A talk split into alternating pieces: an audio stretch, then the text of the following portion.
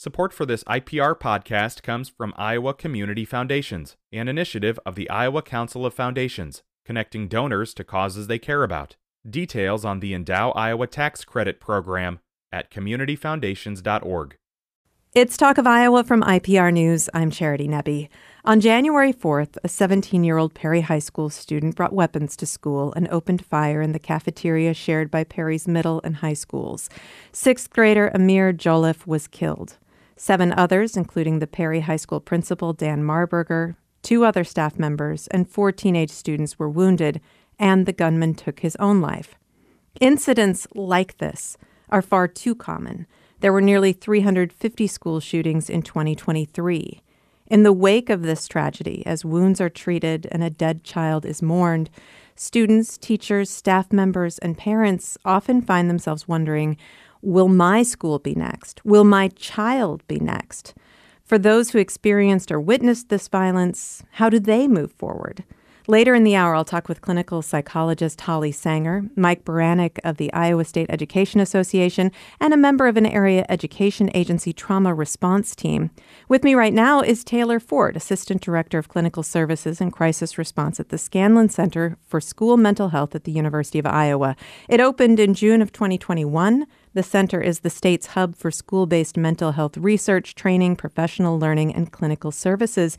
Taylor, welcome. Thank you. In the wake of violence or tragedy in a school, what kind of services can the Scanlon Center provide? Yeah, so we offer a number of services. Um, our probably most widely used service uh, are individual telehealth services. So we are available to provide services uh, free of charge at this time to all K 12 students and staff. Um, so students ages 10 and up for individual, and then any school staff in Iowa. Um, and we can do that via telehealth. Uh, specifically in response to crisis, we also have post crisis services, which is the team that I oversee. Um, and under those services, we have a team of clinicians that are able to go out on site to schools um, after a crisis event where we have counselors on site for people that want to engage in either individual or small group counseling. We create uh, kind of what we're referring to as a wellness room. So, a p- place that has different stations throughout the room where people can come, take a break from class, kind of just engage, see what we're all about. Um, we have various therapeutic games and activities there as well. Um, and then the last major service under our post crisis service uh, is a uh, crisis team support group. So, those that are responding um, in schools for crisis, school based crisis teams, we offer support to them um, so that we can support those who are supporting others. Give me kind of a, an idea of what kind of crises you would respond to? I mean, obviously, a school shooting is a crisis that you would respond to. What are some of the other events that would bring your team to a school? Sure. So, we loosely define crisis as any death or natural disaster. So, um, suicide, homicide, school shootings, if there were to be another derecho, um, those kinds of things, uh, any, any sudden crisis, um, we're, we're able to be there after that initial crisis period after something terrible has happened, eh, people often are in shock. People often need help, but a lot of people don't know that they need help. So when you go to a school, how do you identify students or staff members that need your assistance? Sure. All of our services are voluntary, so uh, individuals do identify themselves. One of the really cool things about our on site wellness room is that we have other options other than counseling there. So we often bring donuts. Um, we have, you know, as I mentioned, therapeutic games, coloring stations, a lot of different mindfulness activities, so that if you're unsure about counseling or if you need help, there's a really welcoming space that you can come and just check it out. So we find often students are coming in in the morning, maybe just to grab a donut check us out, grab a sticker, um, and then later in the day they come back with a group of friends. Um, and so um, we're really able to kind of reach those people that are unsure if they need help, um, but we are actually not the ones identifying them on an individual basis. Do you get referrals from teachers and staff members, students that they see and say, I, I think this child is struggling? Yes, definitely. And it, it looks a little different with our post crisis services versus our individual telehealth. So, for individual telehealth, we are getting referrals from school mental health providers, uh, AEA staff, school administrators. So, those do come directly from the school where they identify that need. And then we work with the parents and the family, um, you know, to make sure they're on board and get consent and all of that for post crisis, um, there are times where there's suggestions from the school of, of who to meet with, but again, it's voluntary. So um, it is up to that individual student or staff member if they would like to engage in support. In the wake of a crisis, the feelings of people who are affected can change over time, and some of these needs may not become apparent for a while. How do you help with that? Yeah, so that's part of the reason our services are called post crisis services. So, um, in the state of Iowa, the crisis response, so like that first one to three day period right after the event happens, um, is typically responded to by crisis teams from the AEA, um, mobile crisis, community providers. It looks a little different in different parts of the state. Um, after consulting with all of those who are responding right away to crises in schools, when we were designing our services, across the board, we were hearing about a gap after that. So, after that kind of one to three day period, there's a lot of support, a lot of hands on deck. Um, and then those people get pulled away either to the next crisis or to, you know, some other responsibilities. So, our services post crisis, meaning we come in after that initial crisis stabilization period. And then the length of time that we're able to provide support varies and is very individualized to the school. For parents, for care providers, for teachers, in the wake of a tragedy like this one, or, or, really any other tragedy that might affect a school population, what kinds of behaviors should they be aware of? Should they be looking for that might be indicators that a child is struggling? Absolutely. So I think you you kind of hit it right there with behavioral indicators. So you want to look for major behavior changes, um, issues with sleep, appetite. You might notice mood, um, different emotions, fear, anxiety. Uh, sometimes people will withdraw or isolate more. So, any kind of major shift in a behavior is what you're going to want to be looking for in the wake of a crisis like this, we often have conversations about how it could be prevented, and we're not going to solve that problem today. But I know that, that people are constantly trying to help young people who are in need, in crisis, before they hurt themselves, before they hurt others. Schools don't have enough staff or enough resources to make sure that every child is okay or provide those resources to every child. Is that something that the Scanlon Center can help with? Absolutely. So we kind of view ourselves as an adjunct service and kind of an additional layer of support to um, help the the ways that schools are already supporting students and families. And so our services are designed specifically to serve those that experience barriers in accessing care to, for mental health providers, um, whether that's a transportation barrier, a financial barrier.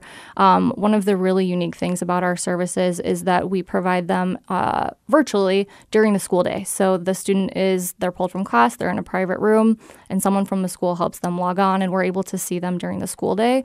Whereas if the only option otherwise was for a parent to come and get them, and if they're in a rural area, maybe drive an hour, um, you know, there's all those kinds of barriers that can prevent people from getting that support. How long can you engage with a student? Um, so our services are currently set up to be a short-term model, so up to 10 sessions, um, because our goal really is to stabilize, and then from session one, we're working to connect them with local providers. So we are really there to bridge. A lot of times we have people who are on wait lists for services for a long time, long-term provider, um, and we're able, but they need help right now. So we're able to get them in, kind of see them until they're able to start with that long-term provider, um, and kind of bridge that gap. We also then prioritize individuals in a rural area, um, and then others that are experiencing barriers as well. What a good analogy to to those kind of services that you provide be like an employee assistance program that a lot of people can access through their work, where it's instant response, but it's not long term? Absolutely. Um, and just due to capacity, and since we serve the whole state, at this time we're not able to provide that long term support, but um, there are ways that we can get people connected locally to people that are also able to provide that support. Okay, but that's still a problem because yes. I, I have talked to so many parents whose kids are in trouble, whose kids have threatened to hurt themselves, who try to get care and wind up on waiting lists for months and months and months, or they have to send their child across the mm-hmm. state to a, psychiatric ward where there's the one bed that's available in the state. I mean, we really have a crisis of care in this state. How do you connect people when there's no one to connect them to? It's really challenging. Um, so, as a social worker, you know, our role is to connect people to resources and support, um, and we have to work with what we have. And so, there are a lot of helpers out there helping, and there are a lot of barriers that get in the way of us actually accessing that support. So, we know there's a lack of, you know, mental health beds in hospitals in Iowa and all sorts of other things. But I think we work really hard to help bridge that gap. So if someone is on a waiting list, we're able to see them kind of in the interim because oftentimes people need help now, not in four months when their name comes up. They might still need help in four months, but really that immediate need is right now. And so that's where we can come in and provide that shorter term support while also working with the individual and or their family to get them connected to longer term options. Um, so we have a lot of different ways that we're able to look for resources in the community and kind of find um, openings that are available locally. You mentioned earlier helping the helpers. And I mean this this work can be so heartbreaking and so difficult because you're really witnessing some hard things. It's hard for teachers as well. Plus, teachers and other staff members are dealing with their own anxiety. After the shooting in Perry, I'm sure there are a lot of teachers and staff members who had a hard time going back to their school the next day because they thought, it could be us next. Mm-hmm. What would you like teachers and other caregivers, other professionals to know about their needs? Mm-hmm. I think uh, you know. I hope they know that we're here for them too. Uh, we're not here just just to serve students, though we do that. We also are here to support any educator, um, anyone employed by the school, um, and services are free of charge. Uh, you can just self refer, so reach out to us by email, and we're happy to get working with you. I think with our crisis team su- support specifically, that's a service that's really important to me because we know that those people are already holding so much uh, in the midst of a tragedy where they're sometimes or often emotionally connected themselves. And so being able to support them so that they can continue to support everyone else in their school community is really important. Taylor, thank you so much. Yes, thank you. Taylor Ford, Assistant Director of Clinical Services and Crisis Response at the Scanlon Center for School Mental Health at the University of Iowa. Again, it opened in June of 2021, and the center is the state's hub for school based mental health research, training, professional learning, and clinical services. I also want to mention 988, 988, the suicide and crisis lifeline you can call or text if you need help or if a loved one needs assistance. We'll continue this conversation in a moment. This is Talk of Iowa from IPR News.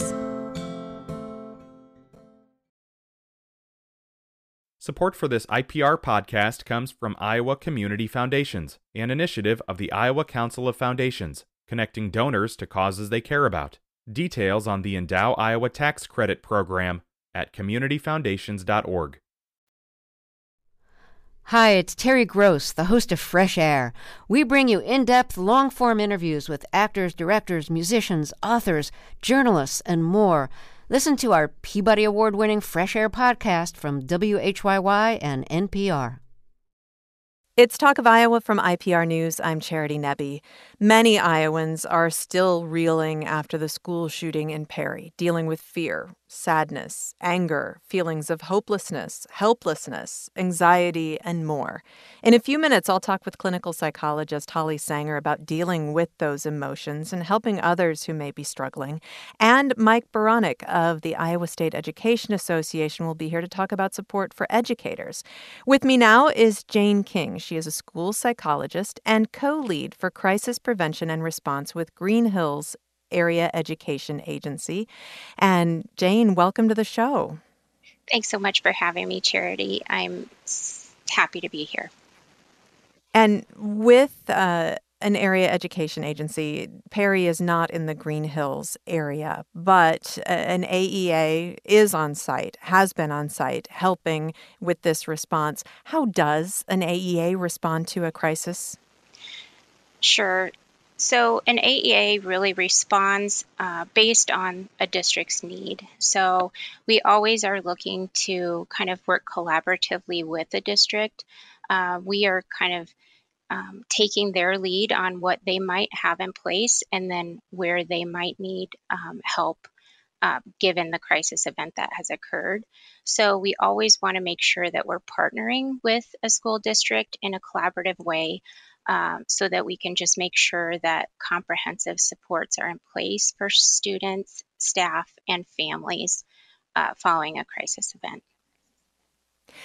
So when there is a crisis event, you're often in a school working with the students. Tell me what you can bring to this situation really one of the big strengths that AEA staff can provide is that we are embedded within school districts on a daily basis. So we're very familiar with how each district works that we serve, uh, what the strengths and maybe areas of need are uh, in any given district.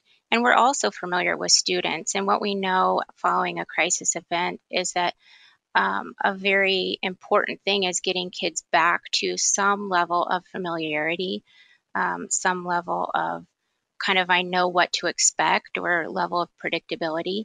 And to the extent that we can be familiar faces or at least have an awareness of how a district typically operates, um, that's going to work to our advantage when we're supporting um, students and staff following an event like this. How long can the AEA be embedded with a district after an event like this? Really, there isn't any cutoff. It is dependent upon need. Um, things have changed quite a bit over the years. It used to be that when we responded, we would maybe be there for a couple of days, maybe three days, and then our supports would fade out. Now we know that um, the best way to provide crisis response is in re- in response to demonstrated need, and sometimes those needs don't show up for students until um, a bit, you know, longer of a time period. So it isn't unusual for us to uh, respond initially and then maybe um, return to a district to carry out specific interventions when needed.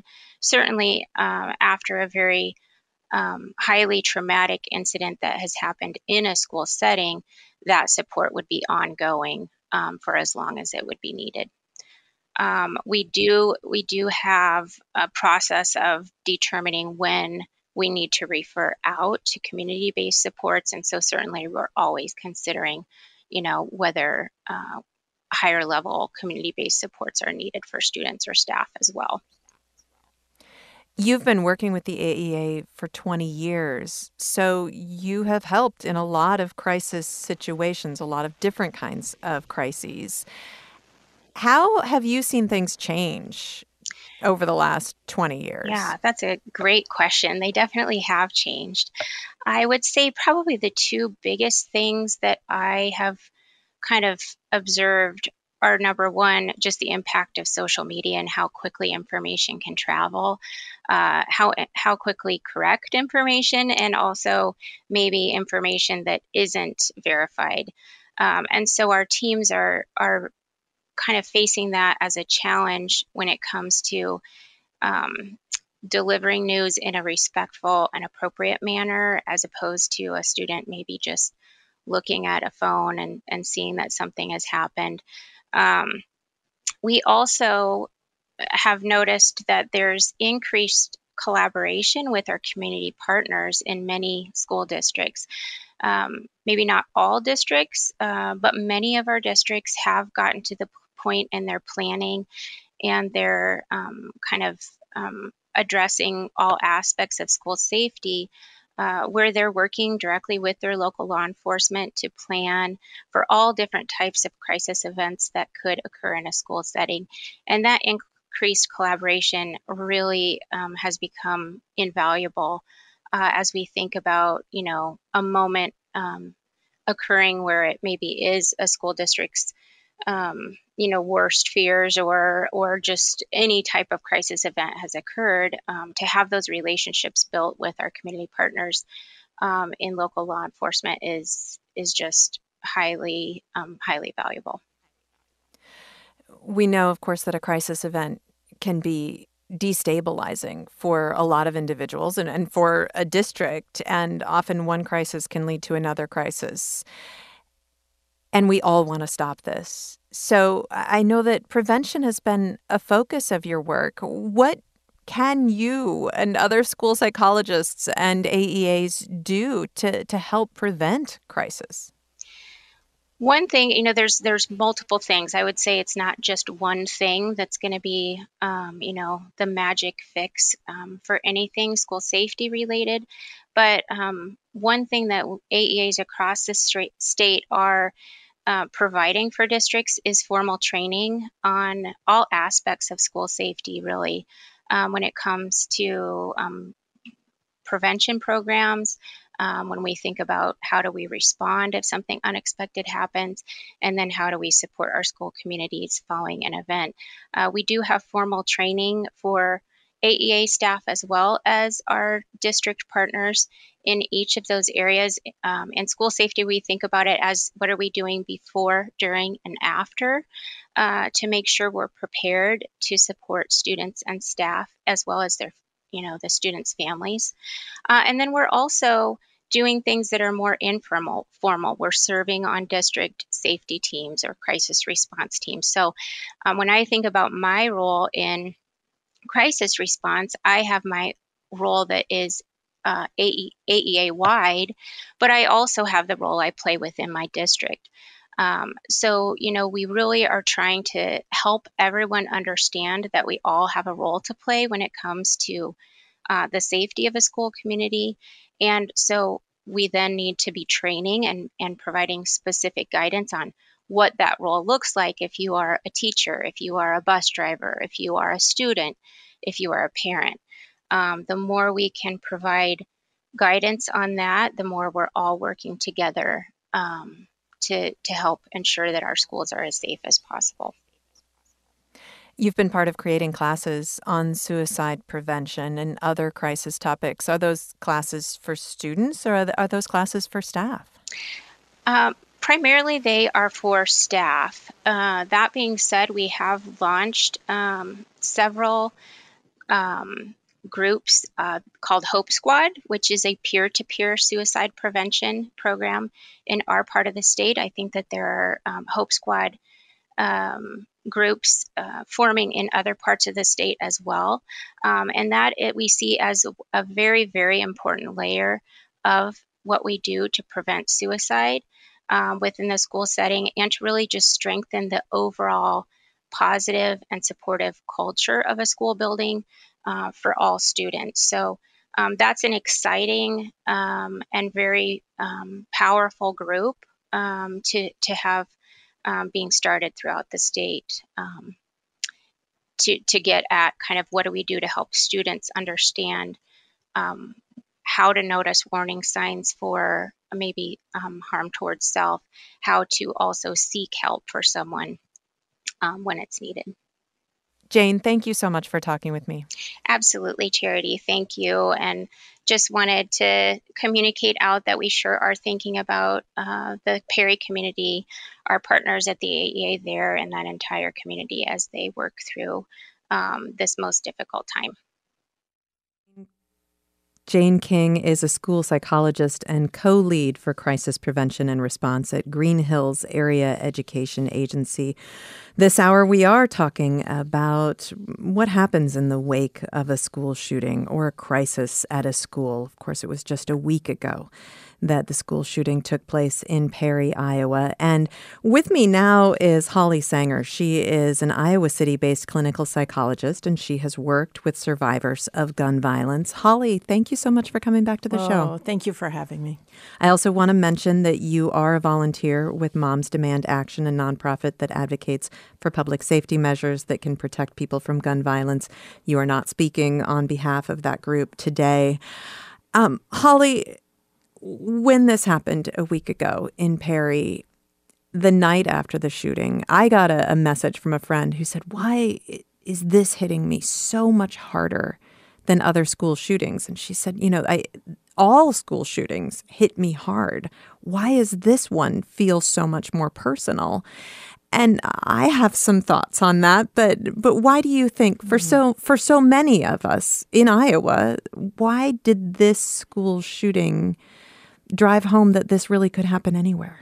Yeah, I think, you know, we tend to protect ourselves by thinking it can't happen here. that happens in big cities, that happens in giant schools, that happens um, not in Iowa. And then to have it happen in Iowa, it, it shatters the illusion that we are safe.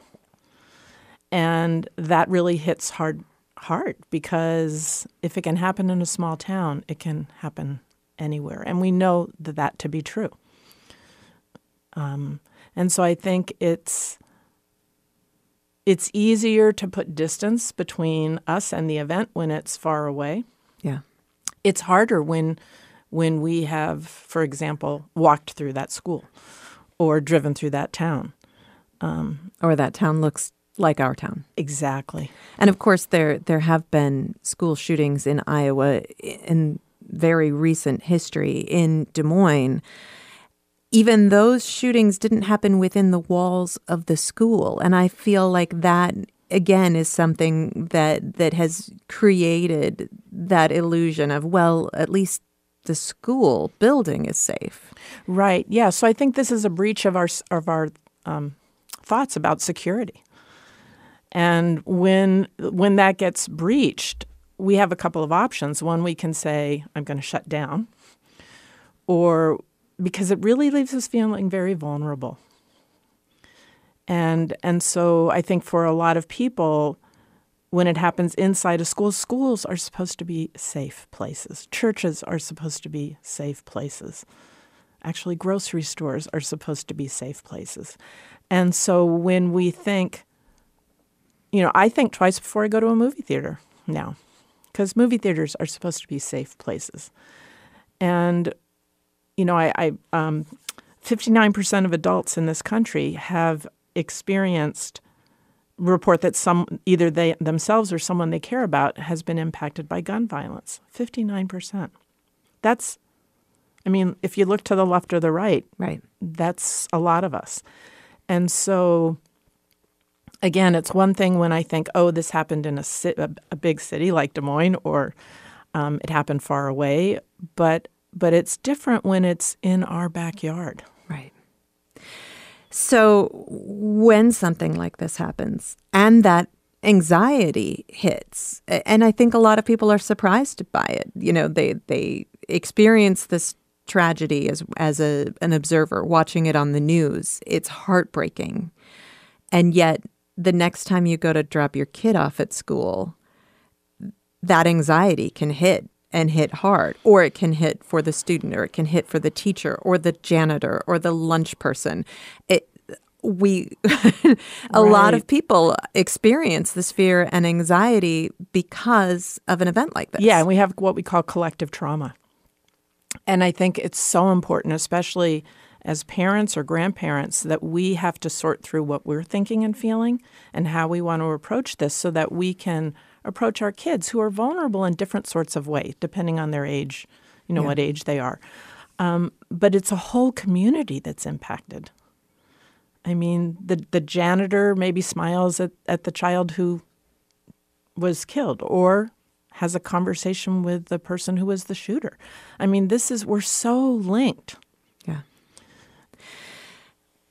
When you start to feel that anxiety or are surprised by it? I mean, what are some of the the signs that oh, I I'm experiencing something because of this and I might need to get help? Yeah, so I think before getting help, it's really important to talk to trusted others. And by trusted others, I mean people who are not going to tell us get over it. Um, people who we can bring hard stuff to who will help us hold that. And that could be in a church, that could be our friendship group, um, it could be colleagues that we work with. And I think being able to talk about it lets us reminds us that we're not alone because part of the reason that we can get so anxious is that we feel like I've got to fix this and and I'm uh, how am I going to fix this and none of us individually can fix this but we can you know, rely on other people to process how we're feeling. And, you know, it's so important to process how we're feeling because that's how we get to is this a normal reaction? So I would expect, you know, we can, people might be angry, they might be crying, they might be anxious, they might feel hopeless or helpless. you know, that's a normative response to an abnormal event. If those things continue, though, that's when seeking help might be really important. And, you know, I have to say, um, as a psychologist in Iowa and a member of the Iowa Psychological Association, I was really proud of how quickly on our listserv um, emails started coming about here's what we're doing here, here's the team that's going to go in there. And when I mentioned I was going to be on this show, immediately three people sent me articles that were incredibly helpful. And so the you know I think we are really building this support system that is available. The the difficult part is how do we get from the individual person who said I can't drop my kid off at school this morning um, and then that continues if that continues. Right. How do we get from that individual person to the support system? Right. And uh, we're going to have to take a break here, but we've been talking about the, the support that goes into schools and how long they can or cannot stay. Some of these feelings may be delayed too, right? Yes, of course. And those are the ones, especially if it's our children. Like we want to stay connected to them and be checking in in in in order to make sure we catch it early. We're going to take a short break. We'll be back in just a moment. I'm talking with Holly Sanger. She is an Iowa City based clinical psychologist, and we're talking about how to deal with our emotions, how to seek help when we need help in the wake of violence, such as the school shooting that took place a week ago in Perry, Iowa. This is Talk of Iowa from IPR News. Support for IPR comes from Corridor Vein Center and Corridor Aesthetics, treatment for varicose veins and spider veins, also providing facial rejuvenation services and treatment for moderate to severe acne. More at Corridor Vein and CorridorAesthetics.com. It's Talk of Iowa from IPR News. I'm Charity Nebbe. Many Iowans are still reeling after the school shooting in Perry just a week ago, and there are so many emotions. Of course, people in Perry are dealing with so much loss, and that loss sense of safety as well. That's a feeling a lot of people all over Iowa, all over the country have. There are also feelings of fear, sadness, anger, hopelessness, helplessness, anxiety, and more. With me right now is Holly Sanger. She is a clinical psychologist based in Iowa City, and we're talking about dealing with those feelings. But I also want to bring someone else into the conversation, and you're welcome to join as well with your questions You've probably been having conversations about this in your home. Give us a call at 866 780 9100 or send email to talkofiowa at iowapublicradio.org.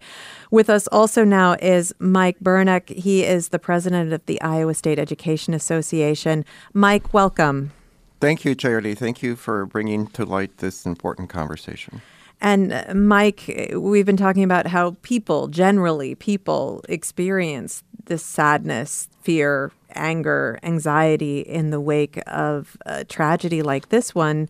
Educators everywhere have been trained how to deal with events like this. They have had to live with the reality that this could happen at their school. And I'm sure having this happen in Perry, Iowa, made a lot of educators think, oh, this really could happen in my school. Uh, Mike, what what are you thinking about all all of these educators right now who who were teaching on that day and had to go to school the next day? Well, this uh, situation that occurred in Perry was uh, very traumatic for not only those folks that are working in Perry, but um, in our public schools all across Iowa. This is a reality that our educators have had to face for a number of years. And I can tell you that those folks who were working in other schools were continuing to do their jobs, but they were concerned for the safety of their children in their classrooms or the ones that they're working with and the children that they have at home and uh, they needed to continue to move forward and, and educate our kids, but they had to uh, think about uh, what it means now to be an educator in our schools across the country. I know that uh, an educator in Iowa shared some of her thoughts on, social media, Ann Swenson, about what it's like to work on the day of a school shooting. Can you share that with us? Sure. Um, yes, Ann is a good friend of mine, and she made a posting that day that, of course, the steps that she was going through were the initial shock of hearing this and how would she be able to continue through the day. And she would be looking at and talking with her colleagues and looking in the eyes of each other.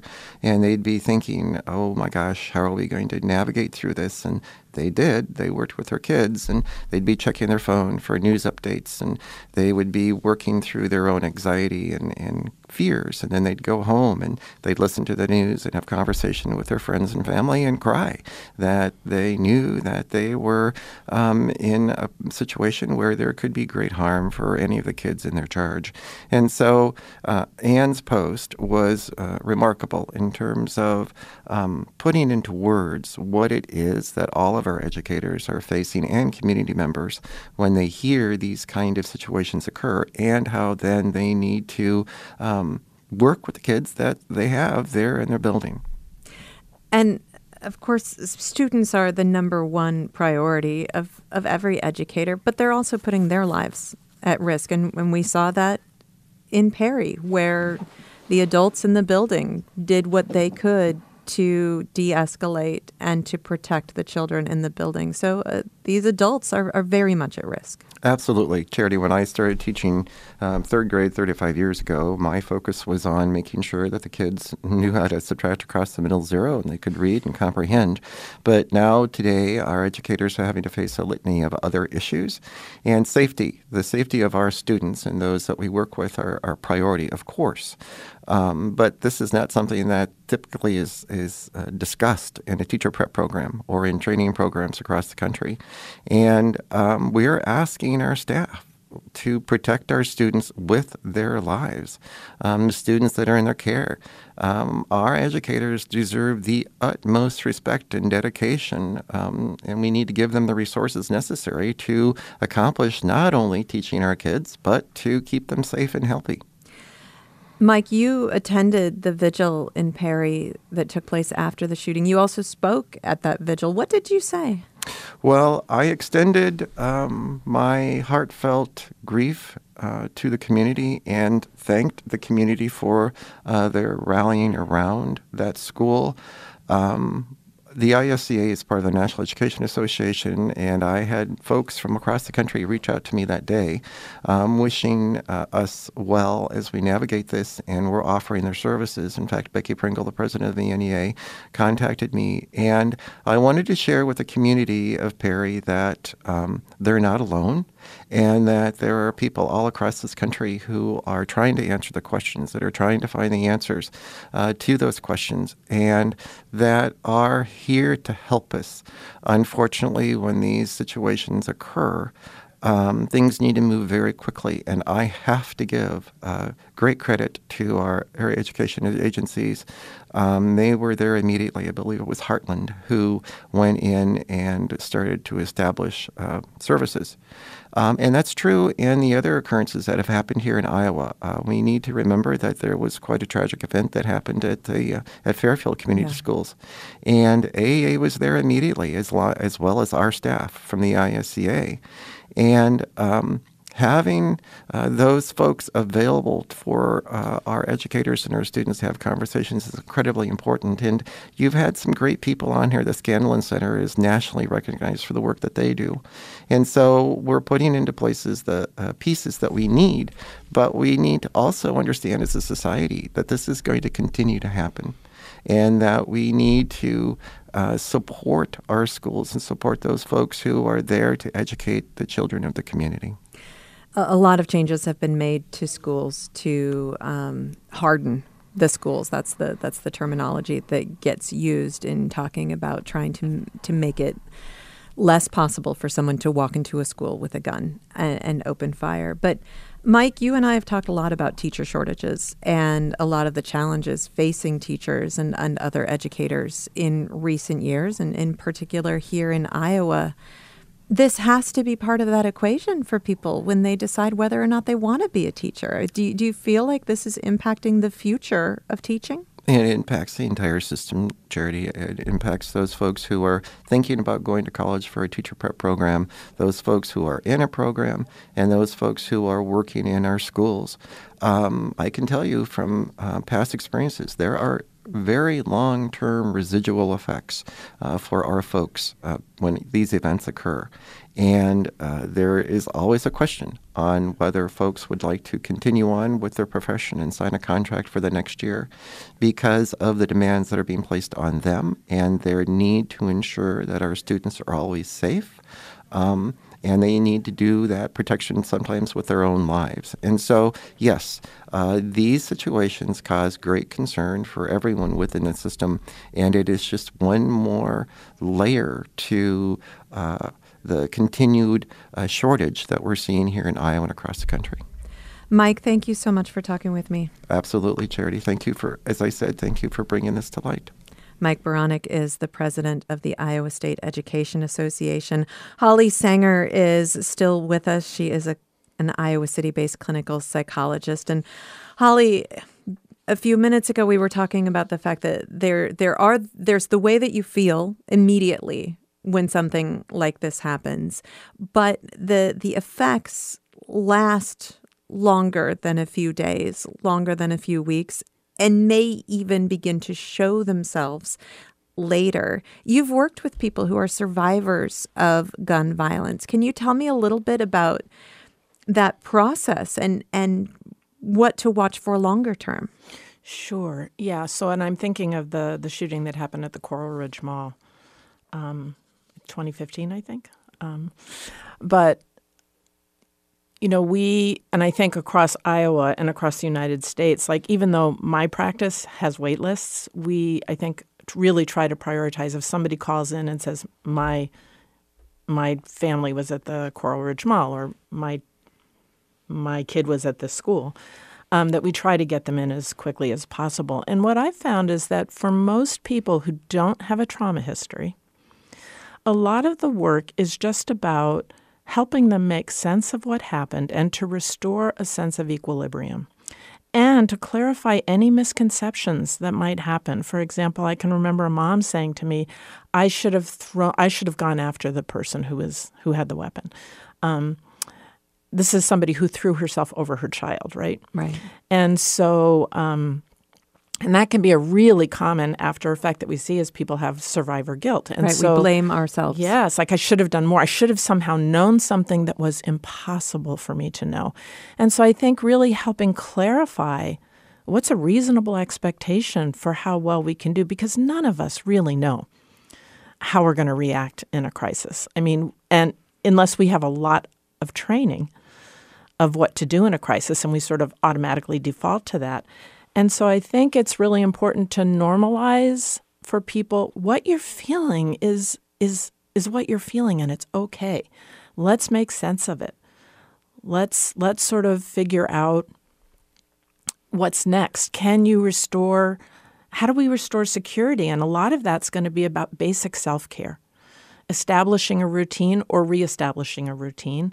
Um, making sure that there's time to check in with other people about how are you doing um, and then there's a, a wealth of other things. Get good sleep, eat well balanced meals, do, if it's going for a walk, if it's praying, if it is doing a breathe. I do a breathing practice every day that I think has really over the last 15 years changed my life dramatically and really helpful. And it helps me stay centered. I can come back to center more quickly when when we have those sort of habits built in. Right. And really that's the task. How do we come back to normal with this information that this could happen anywhere anytime? There is a stigma to feeling fear to being afraid to do something that you normally do. We need to destigmatize that as well, right? Yes, yes. I mean, it was it's interesting because when I even admitted on air, I'm a little hesitant to go to movie theaters right now, you know, or since yeah. over the last couple of years, and I thought, ooh, now like what's there's stigma attached to that right but people are afraid to go to music festivals and, yes. and, people are and people are afraid to go to school and so much of this is about validating the experience rather than and, and it's what i call you know can we listen to understand the other's experience versus listening to respond with what we think is the right thing to do and we're unfortunately really good at the second one which is you know, before somebody's even finished their sentence, we have a response. If we're listening to understand, we have more information about what's going on for that person and how they're experiencing what's happened. And then, you know, we want to validate that. Especially, it is okay to be scared. I, think not only is there a stigma to feeling these feelings, but as you know in your line of work, we're not all good at expressing our feelings. And particularly children do right. struggle with that. It's hard to name a feeling when you haven't had that experience before. And and particularly if you're trying to help a child deal with something like mm-hmm. this, how do you help them name their feelings? Yeah, well, one is is really check in with them with open-ended questions, not are you okay? Because they're going to say, yeah. I mean, um, and so open ended questions. And then also sometimes it can be helpful to say, you know, mommy was scared when I heard this. I wonder if you were scared. Because then we're normalizing that it's okay to be scared, or mommy feels a little anxious about this. Now, again, this has got to be age appropriate, which is um, right. a whole nother. Um, a challenge. whole other challenge, yeah. yeah. Um, but but helping them find a way you know, where there's even maybe a family meeting where everybody comes together and says, How are we all doing? And then finding pathways so that keeping your eye open so that if you do see some behaviors, like if a kid quits sleeping, if a kid is doing school refusal, if somebody starts wetting the bed who hasn't wet the bed in a long time, if they seem anxious, if they seem hyper aroused about things, then that's when you probably want to seek some help. And it doesn't have to be 20 years of therapy. I mean, what I found with, with the folks that came in following the Coral Ridge shooting was that most of them only came in four or five times um, because it was just, again, about how do we validate their experience and help them move forward because we all have to move forward, move forward still holding the trauma and the tragedy but also understanding that we're resilient people. And and I'm not in any way suggesting that that um, people who are intimate, intimately involved with a trauma like this feel that immediately. Of right. course not. Right. Uh, we are going to run out of time here shortly, but I have two important questions that I want to ask you. And one is I mean, you talked about making sense out of this. It's hard, it's impossible to make sense out of this. Um, how do you recommend that people work through that feeling of helplessness? What can you do as you move forward? And just briefly. Yeah, so for me, the primary way has been action. Um, you know, in, in Moms Demand Action, we have a phrase every time there's an event, you know, grieve today and then get back to work, keep going. Um, honor through action. And I think that doesn't have to be working for gun violence prevention. That could be um, volunteering at a food bank it could for children. It could be anything that's age appropriate. I saw a story yesterday that um, I think it was a, some group of kids got teddy bears for everybody, mm-hmm. which I mean I can hear that and think, okay, but it's doing something. It, gave it is a, them a meaningful yes, thing to do. Yes, and that's about community, and that's about we're all in this together. All right, and final question: Where do people find the resources that they need to to deal with these issues. Obviously, calling a therapist, asking for help is great, talking to your school therapist or your school psychologist, but where else can we turn? Yeah, so the National Association of School Psychologists has a uh, infographic in 10 languages. Uh, it is called Talking to Children About Violence, and it's wonderful. It's really, really good. And I love the fact that it was in 10 languages. So there's there's things like that. There's also um, a terrific book, and this is for kids four to eight. It's called A Terrible Thing Happened. The author is Margaret Holmes. Um, go to the American Psychological Association website. Contact your local psych- state psychological association. Um, reach out, for example, to the Survivor Network of Everytown, which is the it is an incredibly powerful and wonderful way for people who have experienced trauma to be able to heal with others who understand what's happened.